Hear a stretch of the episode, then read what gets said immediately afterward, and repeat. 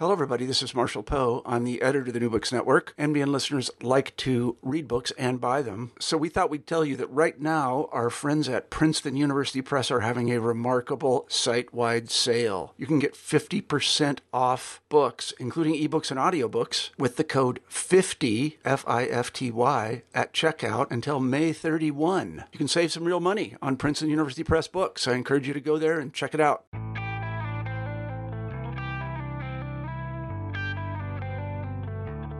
Welcome to New Books and Film, a podcast series on the New Books Network. I am your host, Joel Cherney. Documentary films are in a golden age, with more being made and widely viewed than ever. Yet their relationship to American history is largely unexplored. Today I will speak with John Wilkman about his book, Screening Reality How Documentary Filmmakers Reimagined America, published in 2020 by Bloomsbury. Using his own experience as a filmmaker, as well as information from many other interviews and sources, his book looks to expand an understanding of the American experience through documentary film. Welcome, John Wilkman. Welcome, John. How are you today? I'm fine, Joel. Uh, I'm looking forward to talking to you. Um, I've interviewed a number of authors about documentary film. I've been doing this podcast for a number of years, and it seems like every time I see a documentary book, I tend to focus on it just to see if it's another way to to learn more about the topic. So I'd say that that's pretty regular. But in your case, uh, I think your book is such a great examination of the documentary film in America specifically um, given how important it has become even today, which you talk about. But let's discuss your background because, as people may know, if they recognize your name, you have a background in documentary filmmaking. And you discuss it quite a bit in the prologue of the book, but let's talk a little bit. What are some of your experiences that may have sort of give you a, an edge as an expert on the topic? Well, as a youngster, I did grow up watching documentaries and being very interested in them. Uh, I really didn't think that I'd ever get involved in, in making them or writing them. Um, and I went to college um, at Oberlin uh, College in Ohio, and they didn't have a film department there in those days, but I did volunteer to be the film critic for the campus newspaper. So that allowed me to, to watch a lot of movies uh, mainly fiction films, but also documentaries, and also to spend some time reading. So that was the kind of preliminary background I had because I began to find myself focusing more and more on nonfiction. And in my uh, my junior year uh, at Oberlin, um, a well-known uh, documentarian from the 1930s, his name is Leo Hurwitz, who did some very powerful films uh, about um, civil rights, uh, about uh, union organizing, uh, things like that. He came to talk and to show some of his films. And when it was over, I sort of asked him. I was growing. I grew up in Los Angeles, and I asked him, you know, did he know anybody in Los Angeles if I wanted to do a summer job that he would recommend? And he suggested that I get in touch with somebody at a company called David Wolper Productions. Um, and I, I think I'd heard of them by then. And I went to Los Angeles, and, and Wolper didn't have uh, a job opening, but he recommended me to another person, a guy named Sherman Grinberg, who ran a film library which had films going all the way back to the 1890s, and they were assembled into historical documentaries. So I started as a researcher there and worked my little tail off and, and really got in, excited about the history, the combination of history and documentaries. So when I graduated from Oberlin, uh, wide-eyed and bushy-tailed, I headed to New York with the dream of working on what was my favorite um, television documentary series called The 20th Century with Walter Cronkite. And my timing was good because one of the researchers was going to take time off to have a child – and I was just there at the right time, and I got hired as a secretary researcher, and that really began my professional career, but also it began my learning the business. It was a great place to learn because the 20th century dealt with historical stuff, but it had people who were really top notch, including, of course, Cronkite, who gave me, you know, guidance and information and started started my career. So from CBS, after there for a while, I I worked on a series in 1968 called Of Black America, which was the first uh, national network show that tried to deal with uh, with Black America, the history of Black America, and that was a, a show that not only opened my eyes as a, as a researcher writer, uh, but also uh, America. And I began to be interested in the fact that what are these untold stories, these stories that don't get into the standard history books. So when I left CBS and started my own little tiny company, I specialized in in uh, uh, historical documentaries, but also social documentaries that involved uh, introducing people to people they may not have ever met, telling them stories that they may not have heard, taking them to places they may not go to. And that's really what I think a lot of the good documentaries do. So from that point on, for the rest of my life, I've been making documentaries and working as a writer and a director and a producer on almost all my films. In fact, really all, all, all my films. And later becoming an editor of my own films as well. So when it came time to sort of look back and say, gee, you know, this is sort of an interesting subject, and I was spurred by really what's going on today in the sense that all the arguments about what is truth and what's real and what's fake and all those things. And I said, gee, you know, what documentary filmmakers have been doing from the very beginning, they've been trying to figure that out and try to tell it and show it in their films. So maybe the history of documentaries would be a good way to provide some perspective to what the kind of confusion that's going on now. So that's when I decided to write the book, which I should say is entitled Screening Reality How Documentary Filmmakers Reimagined America. And it starts right at the beginning of the first film ever made, which really was a um, an attempt to tell the truth. And it was a series of short, a series of individual photographs of a running horse. And you in Kentucky might find that of interest because they wanted to prove the fact that a running horse at some time has all four hoofs off the ground at, the, at a time. And these sequential photographs basically show that indeed that was the case. And when they were shown, these short, these individual photographs were shown in, in, in rapid succession, they created an illusion of, of, of motion. So from the beginning, films, movies, were nonfiction. They were documentaries. The earliest ones were called actualities. They showed street scenes around the world. They showed, you know, uh, famous person, uh, people. Uh, they showed, uh, you know, sometimes everyday activities of, of children playing, you know, games and that kind of stuff. So it took a while for fiction to catch on, but in the beginning it was nonfiction. And when fiction took on, of course, it dominated the movies, but people who made nonfiction didn't go away.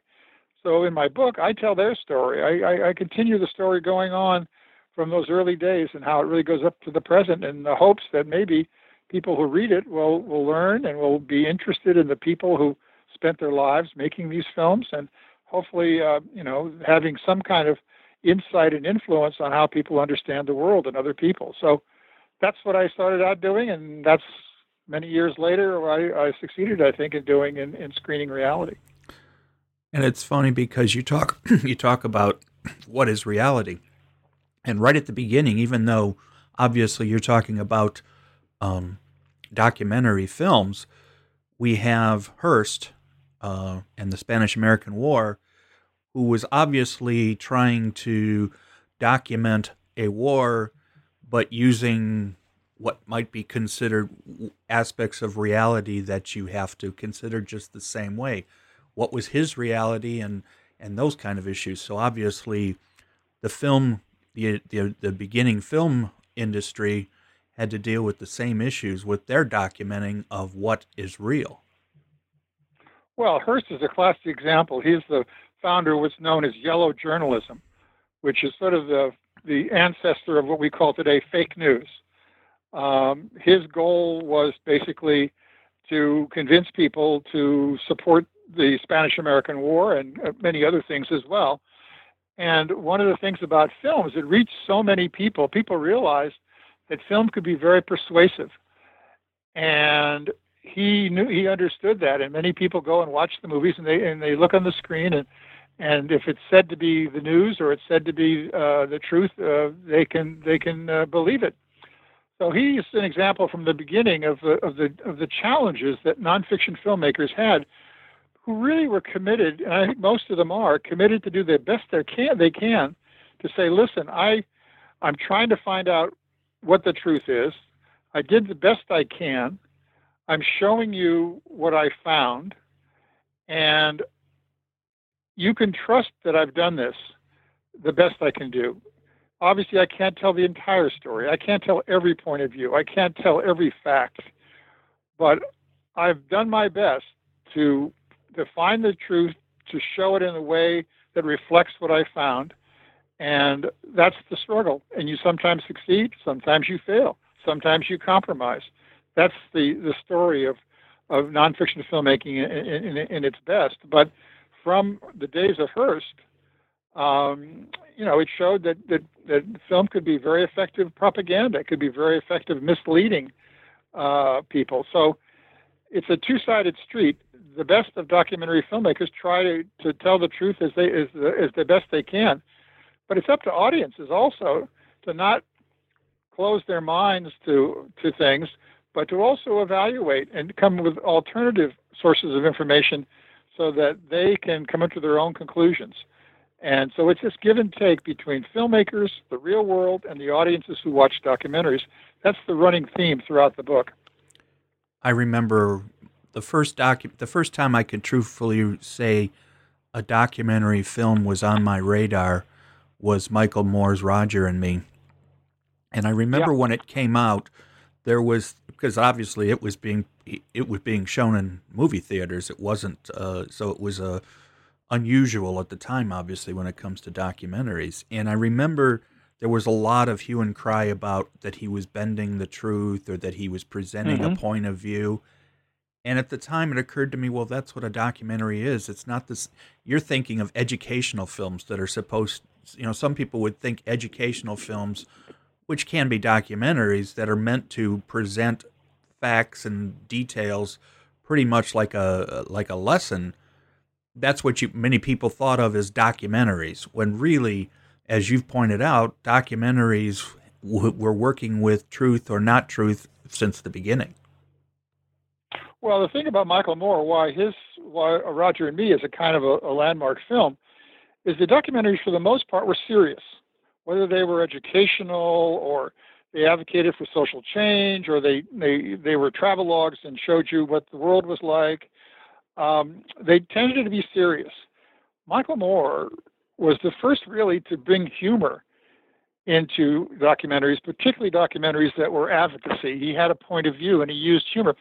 So many people criticized him and said, well, gee, he's bending the truth, is those kinds of things. But what he, what he was doing is satire and more than journalism. Um, there's a there's a wonderful uh, uh, uh, quote that I that I have in the in the book from the film critic uh, Robert Ebert, um, and I'm going to probably not get it straight, but um, he says that some of uh, Roger and me. Uh, I'm not going to get it right, so I'll, I'd have to look it up. So I'll just skip past it. But the thing was is that again, what Moore did, and later another filmmaker named Errol Morris has done, is to ask uh, viewers to say, okay, don't you know, watch what I'm showing you, evaluate how credible I am, and bring your own knowledge to the subject, so that together we can come up with some kind of perception of what is real. Um, and so Moore was coming from the left, political left, and that's where most of documentary advocacy documentaries have come from. But with Roger and Me, and later with uh, his film Fahrenheit 9/11 about uh, the war in Iraq and, and the Bush administration, he stirred up documentaries from the right, which had not been very prevalent in the past. And in recent years, um, right political, right side political documentaries have become hugely influential. Michael Moore was really the first to bring humor and satire to, to, to nonfiction. Uh, but what he was trying to say, from his point of view, um, th- that was based on uh, you know his his uh, his evaluation of, of the facts. And I'll give you an example of a debate on, a, on another film that he did was um, about uh, it's called Bowling for Columbine, and and a very you know successful but also very controversial film. And there's one sequence in the film where he goes to a bank where they have a, a deal that if you deposit, I think, $500, they will give you a gun. And he goes to the bank and he talks to the teller and and uh, confirms that indeed uh, they will give him a gun if he gives them a $500 deposit. And in fact, in the bank itself, there is a cache of weapons that they keep. They are licensed uh, arms dealers. So he gives them the five dollar, five hundred dollars, and he then is shown outside the bank, um, showing the the uh, the rifle that he had just uh, apparently had just uh, purchased or just received. Well, critics said, "Wait a second."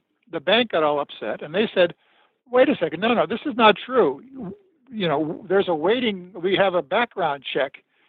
And you don't get the gun the same day. You get the gun, usually it's a day or two later so that the fact that he showed that he had had the gun and, and, it appeared that he had got it right away, that he's lying, and everything he said should be dismissed because he's a liar. And his supporters said, "Yeah, okay, um, he did he did mislead with that, but the fact remains, the bank, yes, truly does give away guns. and so, what what is the uh, you know how do you how do you balance that? Do you dismiss everything he said because of of how he misled you that you get it right away? Or do you say, yes, this is a shocking thing that these guns are being given away? So those are the kinds of debates and arguments that people who review these films should get involved with and make their decisions about you know what they believe and and not simply say, oh, okay, well, he tripped up on this one thing, so I think we have to dismiss everything he says. So going back to earlier, as we go back to the book, farther back in the book, where in the beginning, basically, right at the beginning, there was discussion about whether documentarians could be considered to be covered by the same um, mm-hmm. constitutional protections as news media, and we know early on that wasn't necessarily the case. The mutual mutual decision where they were just considered a business and therefore not subject to the same uh, protections necessarily uh, as news. Did that, but then over time, and not that much longer, they do, you know, document documentary film, and, and as we go further into modern times, do begin to get protection from um, possible uh, government intervention. Well, the 1915 uh, mutual decision you referred to, which I talk about in Screening Reality, um, was was really the, the, movie business was just getting off the ground. 1915 is the year that D.W. Griffith produced Birth of a Nation, and which sort of, you know, launched the, the kind of a modern sense of movies. Um, and the only kind of nonfiction were, were these kind of newsreels and early newsreels. And the argument was that the that the, uh, the mutual company said that well, gee, all these censorship boards, there's state censorship and city censorship, and even these small communities, each one wants to limit what we say in our films um, that, that that's a kind of an infringement on on our, our, our, First Amendment rights. Most of the complaints that the censorship boards had had nothing to do with newsreels. They had to do with they didn't like sex in the movies, they didn't like violence in the movies. They tried to stop a boxing match from being uh, distributed as a movie. Uh, drinking, they didn't want to show all these limitations, and so documentaries sort of got swept in there. But they really weren't documentaries as we know them now. So over time, as documentaries began to develop, particularly starting in 1922 with the movie Nanook of the North by Robert Flaherty, documentaries as we know them now began to emerge. And then basically people realized this is something separate from entertainment. Most movies were considered there's just nothing but entertainment. And that slowly people realized, well, there's this other side of the movie business, which is sort of, and it can be sort of entertainment, but it's also something different. It's it's you know it's fact based. It's It attempts to describe and to show the real world.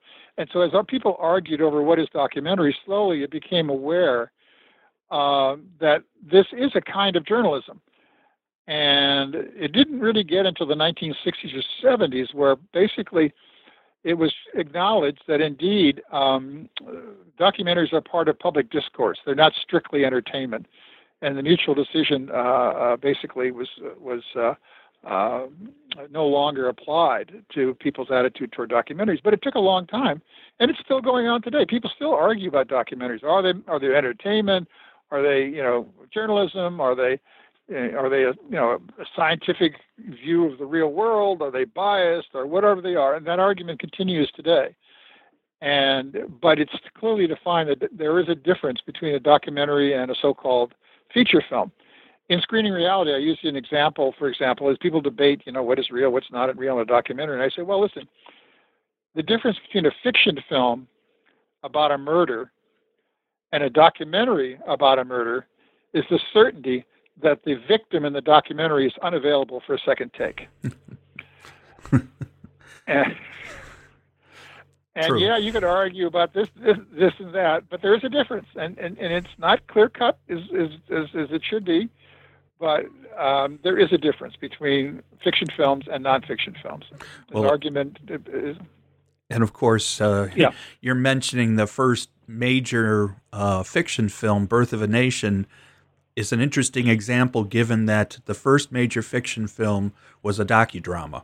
And where at least he was trying, part of the film is Griffith trying to make a present his own a belief of what the Civil War and race relations were were and how they were built, but it was based in what he considered to be reality. Absolutely, and and and and it was it was very much the common belief of the Civil War uh, in for most of America, and particularly in the South, but, but even most of right. America. Uh, that that so the film was hugely successful across the country, uh, you know, it portrayed the Ku Klux Klan as the heroes. They're the heroes of the film. Uh, they ride to the rescue of, of, of, of you know African Americans taking over government and doing all kinds of terrible things. And that was what most Americans believed in 1915, and, and, and, and frankly, to this day, there's certainly people believe that as well. Um, so documentaries such as Ken Burns' Civil War series attempted to bring historical perspective to uh, by using factual material to what was essentially uh, Griffiths and the and the beliefs of many uh, about the idea of the Civil War as this great lost cause. And uh, uh, Burns tried to, to, to, to show well what was actually being fought about, what were the actual situations, what were the actual things that took place, and to be a uh, to be to provide kind of a factual basis to begin a discussion because it's still an ongoing discussion, a discussion about the importance of the Civil War, probably certainly one of the most important historical events in American history. So, going back to, to continue with this discussion of tr- what is truth, we can we can talk about uh, some of the, ways, as you pointed out, uh, Nanook of the North is considered by many to be the first real full length documentary film, or at least when most people talk about it, about documentary film, it's the one that gets recognized. And yet, as you pointed out in the book, in Screening Reality, there are, right from the beginning, there were issues with Nanook of the North and how quote unquote truthful it was.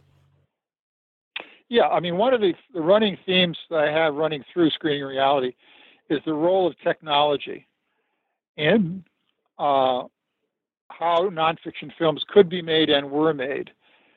Going back before uh, Nanook, even through Nanook, is that film equipment was heavy, it was bulky, you needed a tripod. If you were anyplace else outside a studio, you need to hand crank the camera.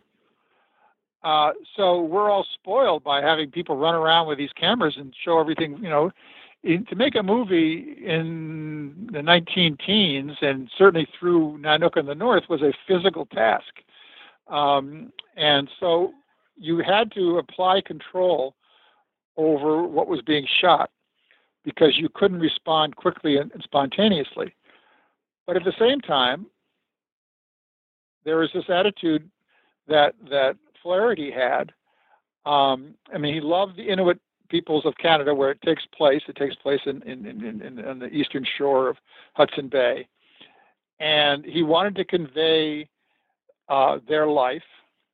But in those days, the really models for that kind of storytelling was still drama.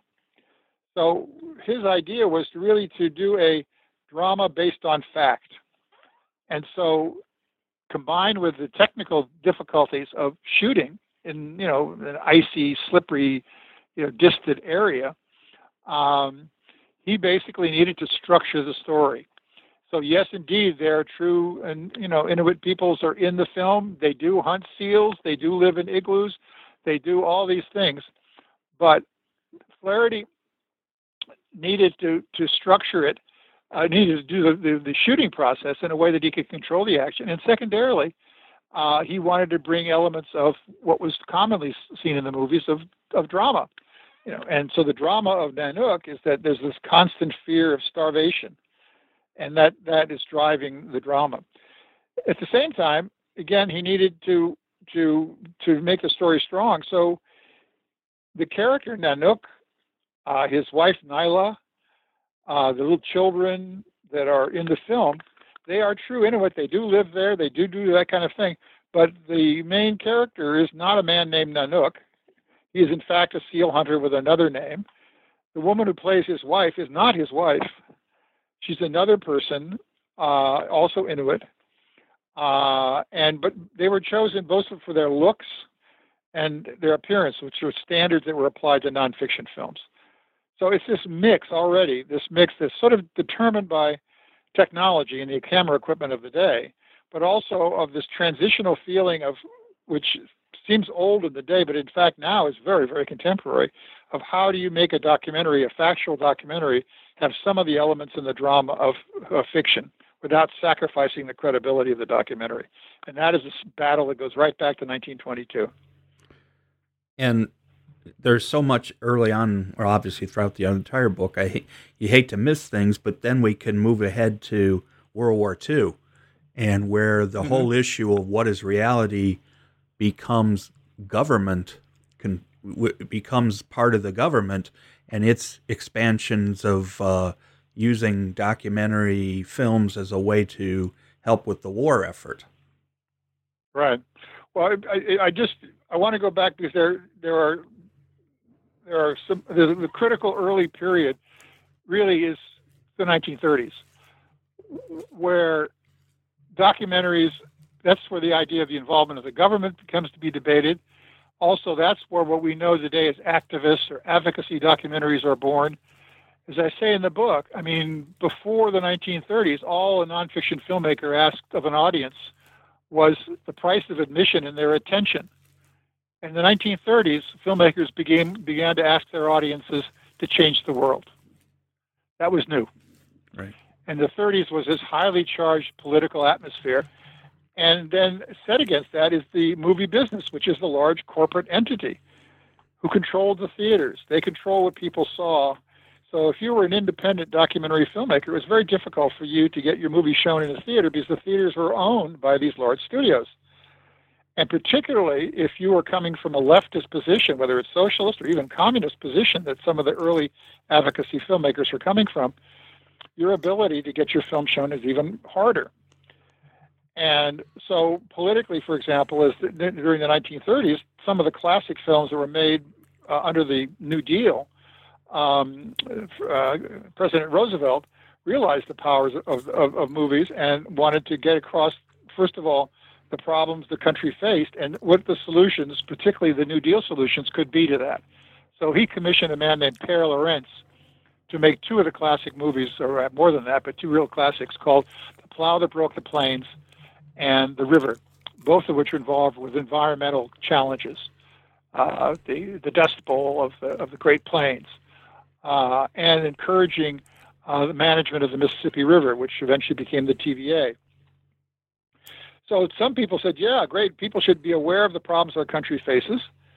Other people said, no, this is just you know, pushing, particularly Republicans who were opposed to, to Roosevelt. No, this is just a way of Roosevelt pushing his New Deal on top of things by using movies. Or other people said, why should we advertise what's wrong with our country? You know, yes, indeed, there's a dust bowl, and yes, and people who are starving, and yes, indeed, the rivers are overflowing. But do we have to, you know, show this on movie screens? Why do we have to, to, to do this? And so, again, documentary filmmakers were often telling messages that people in power didn't want to to, to be told.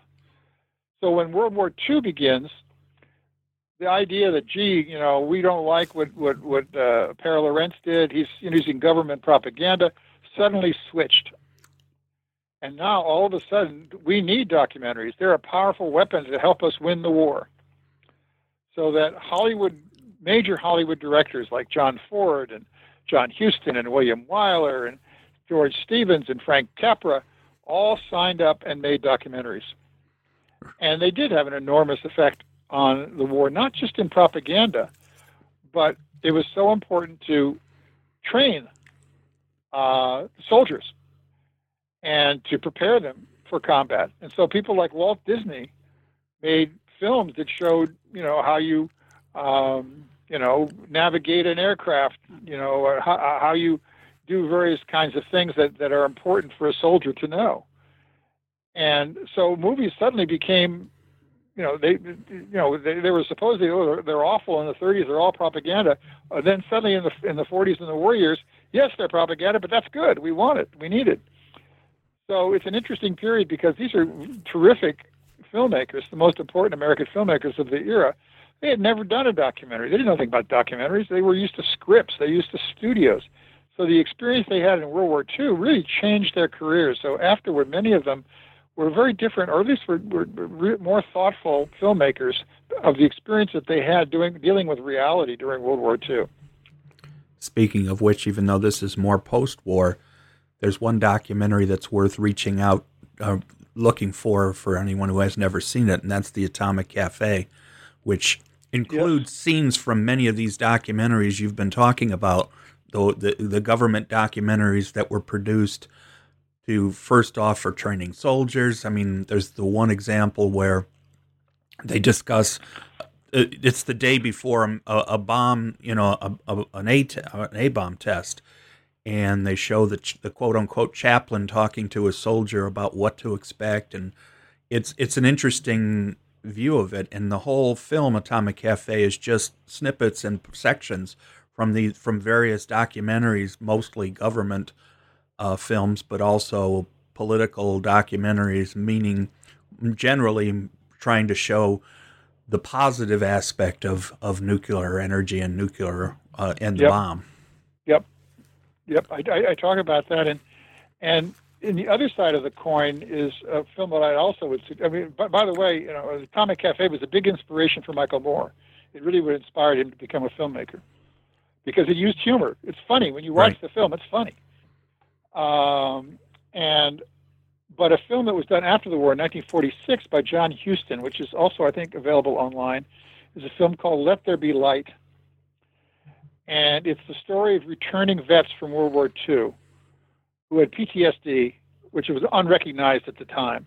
They had a number of mental and physical problems that had, that had been resulted of their experiences in combat.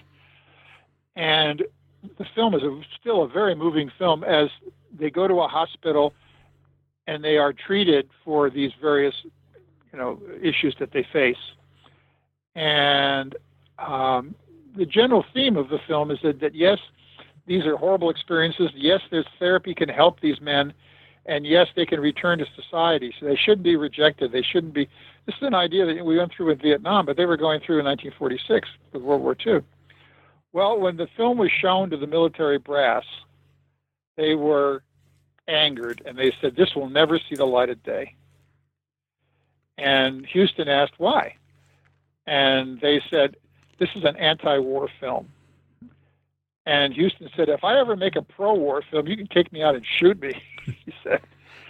And sure enough, he's tried to screen the film at the Museum of Modern Art in New York and military MPs came and confiscated the print. It was not shown in public for 20 years. And the argument was, oh well, these men did not know that they were going to be, you know, in this film, and you've invaded their privacy. Well, they all did know they were being filmed, but that was an argument you could make. But uh, Huston's argument was, no, what this film showed to people is that what war does to you for real. It's not heroic. You don't emerge from this, you know, like Superman. War is a terrible experience, and the military did not want Americans to know that. So there's the two sides of the coin again, and the power of documentaries. Yeah, even to the fact that one of the things that you usually hear about, not just uh, current war veterans, but even particularly during World War II, was how little anyone wanted to talk about it when they came back. Yep. And yep. Yep. We all, I mean, my father was a World War II vet. He went over on D Day a, a little bit after D Day, but he never talked about the war. And I don't even know exactly what he did because he just never talked about it. So, but yeah, so I mean, that, that definitely, I understand fully and we know that even now in fact that's still part of the issue with with PTSD is trying to get people willing to express what they're feel you know what they felt and and to, to try to get past some of their issues. Well i think that part of it is that people don't want to relive it. I mean i'm not a i mean i was in the army but i'm not a combat veteran by any means. Uh, but people don't want to relive it. Uh, they're maybe embarrassed that they were afraid they were terrorized. They were they're they are um, they are not more than embarrassed. Sometimes what they saw was horrific, and what they saw their fellow soldiers do was horrific. And last thing you want to do is to just to do that. So documentaries that's a classic example of of of a film that was trying to do something in a kind of a propaganda way to make people say, "Gee, these vets have problems, but we can we can deal with these problems, and they should be welcomed back in our society." And the opposing people saying, we don't want to talk about this. Don't show this at all. And that's constantly going back and forth in the history of documentaries. Well, by this point, then we've got uh, documentaries, mostly shorts, become very important for the the movie the movie theater owners because it became the norm that a typical movie showing would include newsreels, short subjects, uh, maybe a B version, B movie rather than just one feature film, which of course is the way we see it today. So obviously, you talk mm-hmm. about that in in some of the discussions about you know how suddenly we were seeing all kinds of documentaries about uh, both the educational kind that might be shown in schools, but also the kind of educational or travel logs that were being shown uh, in movie theaters.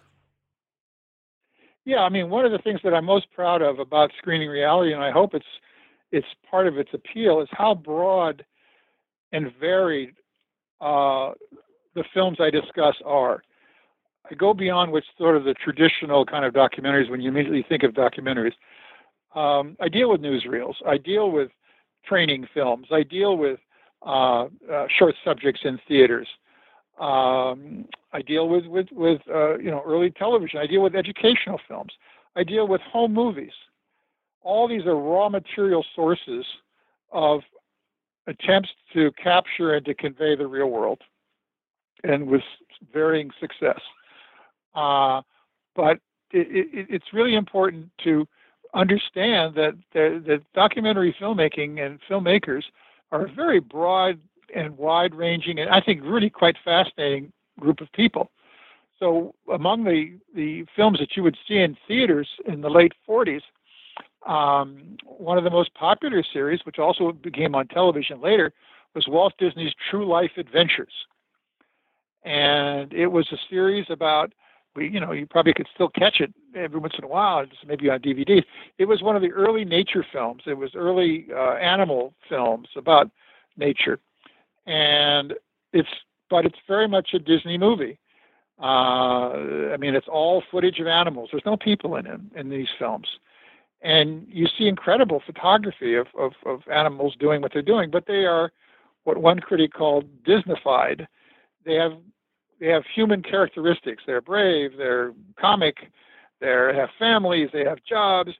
Um, they put it in terms that are, are are human, although no humans appear in the films.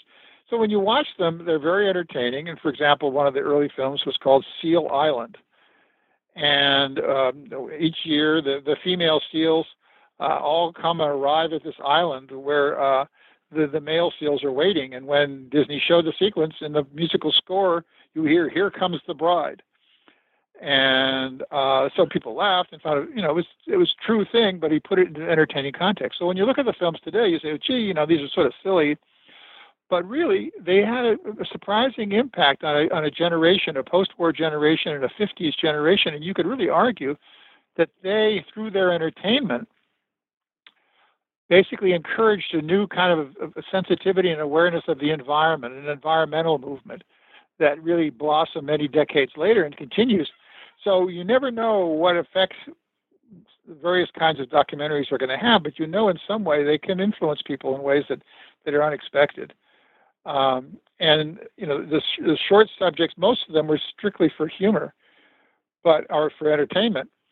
But they often, uh, uh, you know, conveyed information, or they just showed the world in a different way that opened people's minds. And particularly, travel logs were very, you know, important. There's a travel log series for MGM called uh, by a, by a producer called Travel Talks, and they were in color. And you went around the world and you saw things, and people sat in their comfortable seats and people, many of whom would never leave their, their town, their small town, uh, or their city, could go to India or go to Africa or could go to China, and, uh, and, and the movies would take them there. And then, of course, by this point in the post-war, one of the great, one of the most uh, technologically important function uh, things happen, and that was the release of television to the consumer obviously we know mm-hmm. television had been invented before the war, but it didn't really start to be rolled out until after the war. And of course, suddenly then we had networks and television stations that had to fill time. And mm-hmm. while they had their entertainment shows, it also became a place where documentary and news documentary and that kind of material suddenly had a place to be shown. Yeah, I mean, far and away, the most airtime was consumed by uh, entertainment programming. I think that news and documentaries in television, even you know in the 50s and 60s, were less than five percent of airtime. But since there were only three networks, uh, and every many people turned to the networks for their news in addition to the newspapers and radio, uh, they had enormous influence. And of course, two of the most influential people in the history of, of documentaries is Edward R. Murrow and Fred Friendly. And Murrow had been a radio reporter and during World War II, and Friendly had worked in radio as well. And they launched a series called See It Now in 1951, if my memory is is correct. Um, and this was about it was a documentary series and it was meant to do more than just what the daily news was, but also to, to tell stories at length. And one of the things that when broadcasting came to the United States was different than when it it was in Britain or in Europe. Uh, in Britain and Europe, broadcasting was looked upon as a public service, and so it was sponsored by the government by by taxing. And in the United States, they said, no, no, no, no, we don't want that. We don't want the government involved it'll be sponsored by advertisers. It'll be advertising sponsors. So that had a great effect on the kind of documentaries that could be shown because advertisers didn't want to have controversy. They, they wanted to encourage people to buy their products. They didn't want to make them angry or upset. So See It Now uh, was one of those very landmark programs where they said, no, you know, in our little less than 5% of television time, there should be a place for basically hard facts, the things that are you know challenging.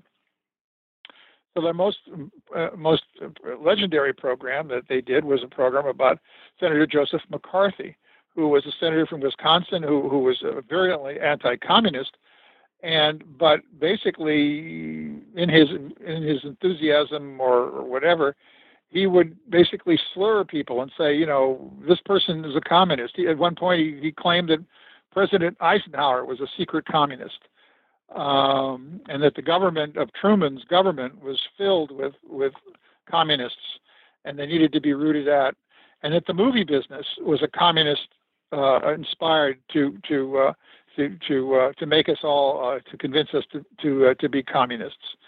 And so his investigations uh, started what was known as a blacklist in the movie business, where it was never an official list, but if you were if McCarthy, whether it was a hey, he, in most cases he had little or no evidence, mostly no evidence.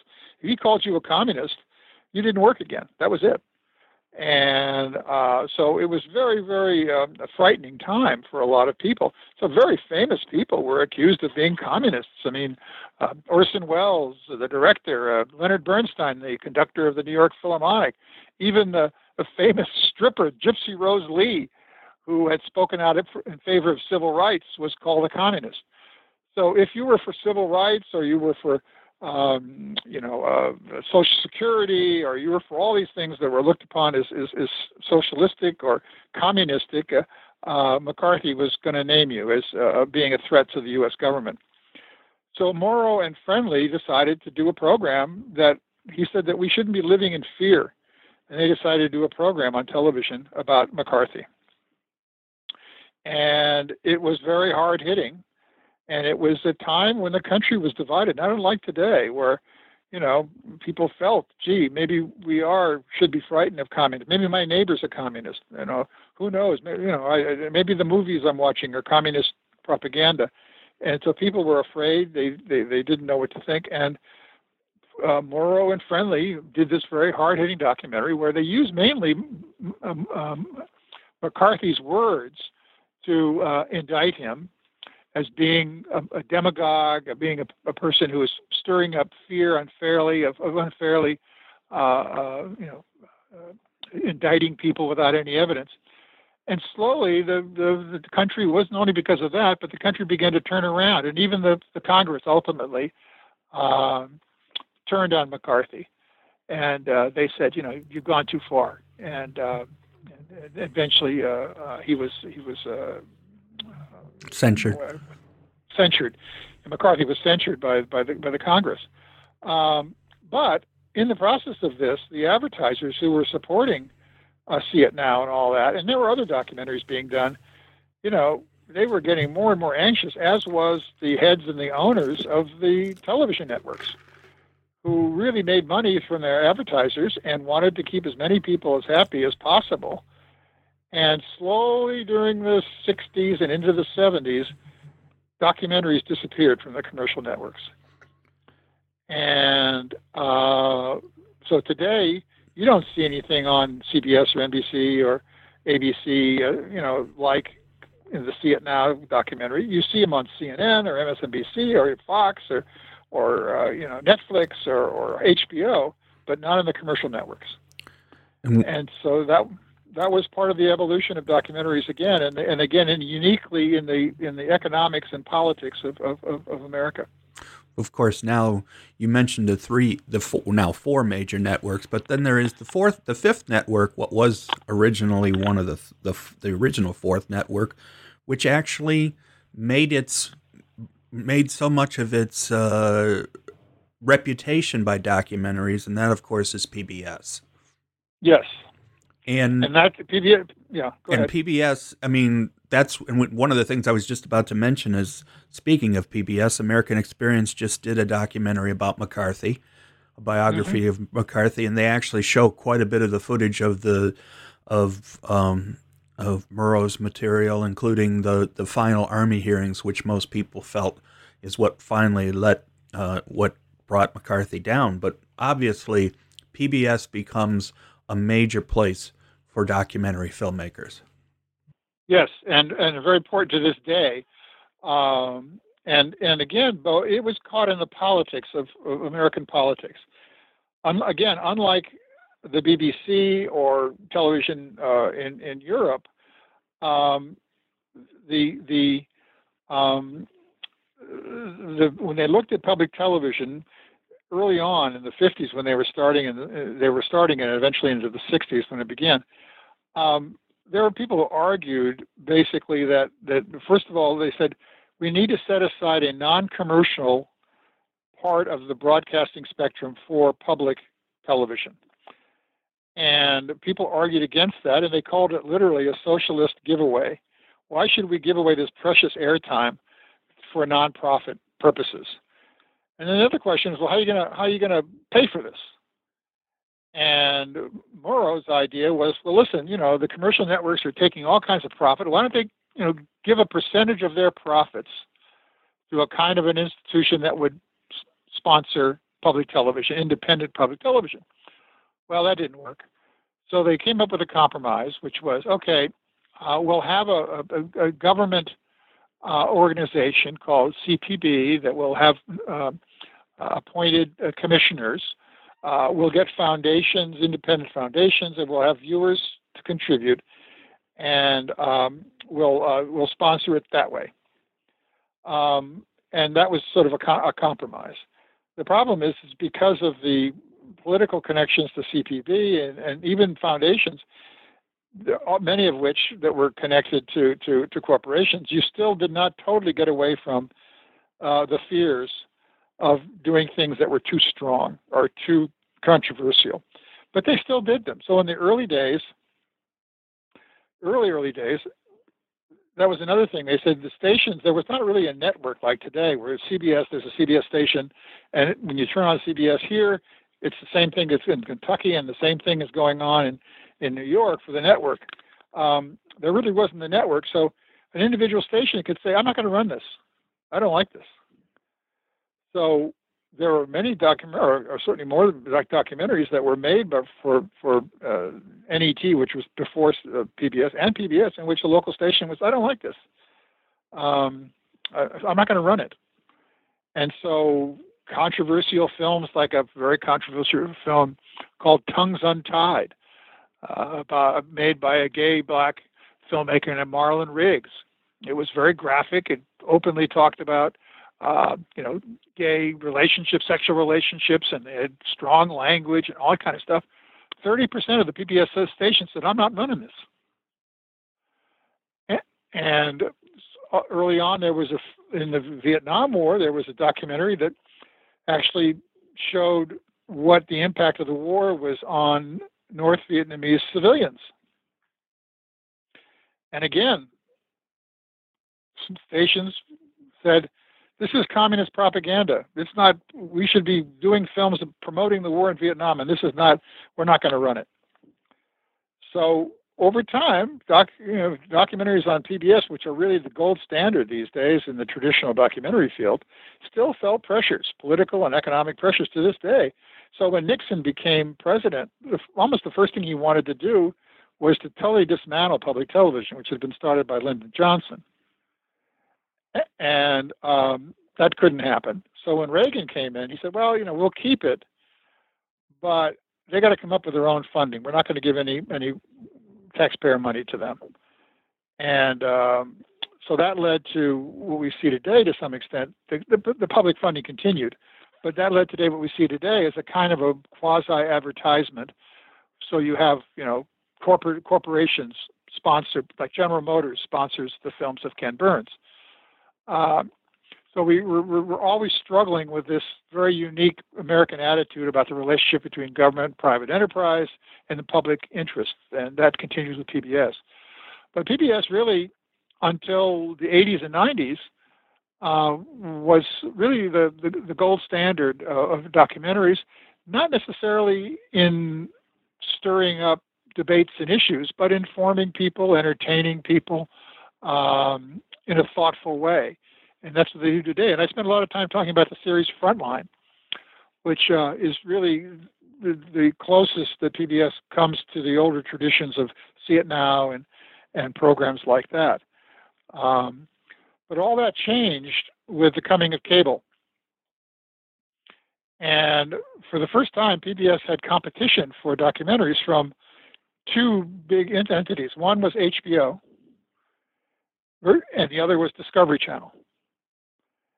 And Discovery Channel's idea was that we're going to make a a a we're going to run PBS style programming, but it's going to be um, uh, advertiser sponsored, and uh, we're going to do the same thing as PBS does. We're not going to get into controversy necessarily, but we're going to tap into the educational film market. We're going to compete with them, and and we won't have to worry about the government, you know, poking around and trying to, to change what we're doing and we don't have to worry about raising money because we'll get that from advertising. The other side was HBO. And HBO, led by a woman named Sheila Nevins, said, you know, we don't want to be PBS. We think PBS is boring. We want to be un- we, we want to be challenging and, and unusual and unfettered and and and and uh, push the envelope of what can be shown on television. And because that's what people want to see. They don't want to see, you know, you know, serious people talking about serious issues. No, you know, maybe we're going to have sex on TV. We're going to, you know, do murder mysteries that are, you know, have all kinds of, you know, dark secrets to them, and and so that really appealed to what what many Americans were hoping to get from documentaries, which they they had always liked. So HBO became uh, the really the, the forerunner of uh, the what we call today the golden age of documentaries, where more people began watching documentaries than ever before. And they did serious work. They did Spike Lee's documentary about the impact of Katrina. They they did his uh, films about the civil rights movement, but also they really attracted people with with with with uh, with films that sort of uh, were, were, were, sensational in a kind of a way, and, and, and, and the people that people wanted to watch and didn't feel they were being educated. They wanted to be, uh, you know, uh, entertained in, in a way that that that uh, they found exciting. And of course, and they also did sports and, and sports documentaries. They that was another thing they they worked on very early on as part of their documentaries. Yeah, yeah. Well, they and and so meanwhile, Discovery, which had started out with high hopes, uh, and still is, still broadcast good stuff. They began to find themselves getting pushed in a direction that the founder of Discovery, John Hendricks, did not anticipate or didn't necessarily want to go. And there's a famous story that that that uh, he uh, was approached by uh, a young producer who had an idea um, for a, a nonfiction style program that had been adapted from a, a, Swedish documentary, which was basically the story of these individuals who were set out in the wilderness to survive on their own, and uh, you would they would compete for for for, for things, and and uh, it would be a kind of a competition. And Hendricks looked at it and said, "Well, you know, this is not the kind of programming. It seemed sort of manipulative or seemed you know unusual for Discovery, so he passed on it. well, the producer was a guy named Mark Burnett, right. and the series that he was suggesting was Survivor. Right. And that became, you know, the early one of the early hits of a phenomenon called reality TV, which is the era that we're living in now. Right. In in which this idea of what's true and not true and what's you know, enacted and not reenacted, and why am I telling you this? Kinds of things are challenging. So for the most part, people, when reality TV started, and this goes back to the to the early 2000s and, and the 1990s, people said, "Oh, it's just sort of mindless entertainment, and you know, and, and you know, you don't take it seriously, and sure, it's not really true, but it's sort of fun to watch, and and, and you know, why, why are you taking it seriously?" Until a star of reality TV was made president of the United States. Uh, and so, what I talk about in screening reality is is that whatever the relationship of reality TV to what we call traditional documentaries is, it basically has had an effect on what we demand as viewers for the truth. And as a famous quote by by uh, uh, by uh, by uh, Phineas uh, T. Barnum, who says that he discovered that even when audiences know they're being deceived, they prefer to be entertained, and that's the situation we're in now. In that that people are basically um, looking at television and saying, okay, well, maybe it's not true, but some of it must be, and it's not scripted, so it must be truer than a film that's scripted. And they're not really actors; they're real people, so that must be truer than if they were actors.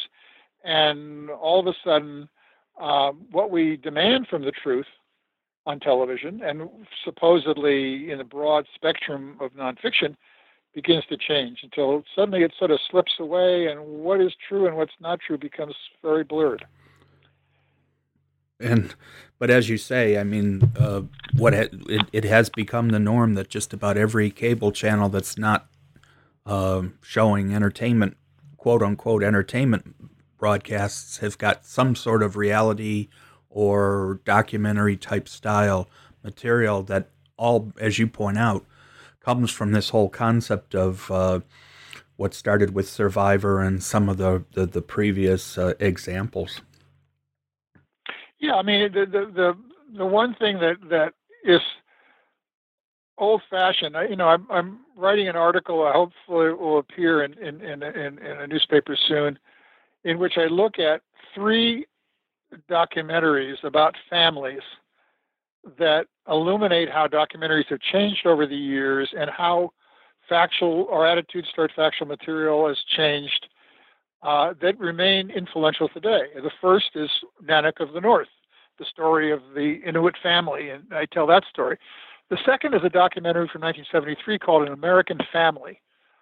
Um, somewhat called cinema verite is the style that, that, that, developed in the 1960s with lighter and easier equipment to, to, to, to move around and, and, and you could really follow the action in ways that were unusual. An American family told the story of this family in, in Santa Barbara named the Louds. And um, we sort of lived with them through the camera crew that was there. And they became, in the process, it became more than just simply a, a portrait of a family. The people began to look at them and say, you know, what effect is the filmmaking process having on this family? And are they performing their lives or are they living their lives? And that was a kind of a suggestive forerunner of what we look at when we look at the Kardashians or the, uh, you know, the, the, many kind of uh, reality TV shows that, that focus on families. Then the, the third family documentary that I talk about is Ken Burns' family, the Roosevelts, an intimate history. And that's a traditional documentary. It's got photo, real photographs. Because, you know, the narrator tells facts that are confirmed by history. It has interviews with authorities about the Roosevelts. It reads from letters that they wrote. Um, and it's still, that style is still very popular. Um, but it's in stark contrast because it's based on an attempt to gather what, what I consider evidential truth. And yes, it's dramatic. The story of the Roosevelts. I mean, it's an incredible story of a family and their ups and downs and and their their their successes and failures. And so it has this element of drama to it, and it's told with that kind of emotion and drama. But basically, it's all based on evidential truth. And what I argue in screening reality is is that's becoming increasingly missing in some of the the modern documentaries that are made because uh, from the very beginning documentary filmmakers had to balance making their movie entertaining and making their movie credible. And you, on a sliding scale, you can go one or the other. And it's very tempting to make it more entertaining because you want a bigger audience, you want more acclaim. If you go too far to credible, people will find it boring.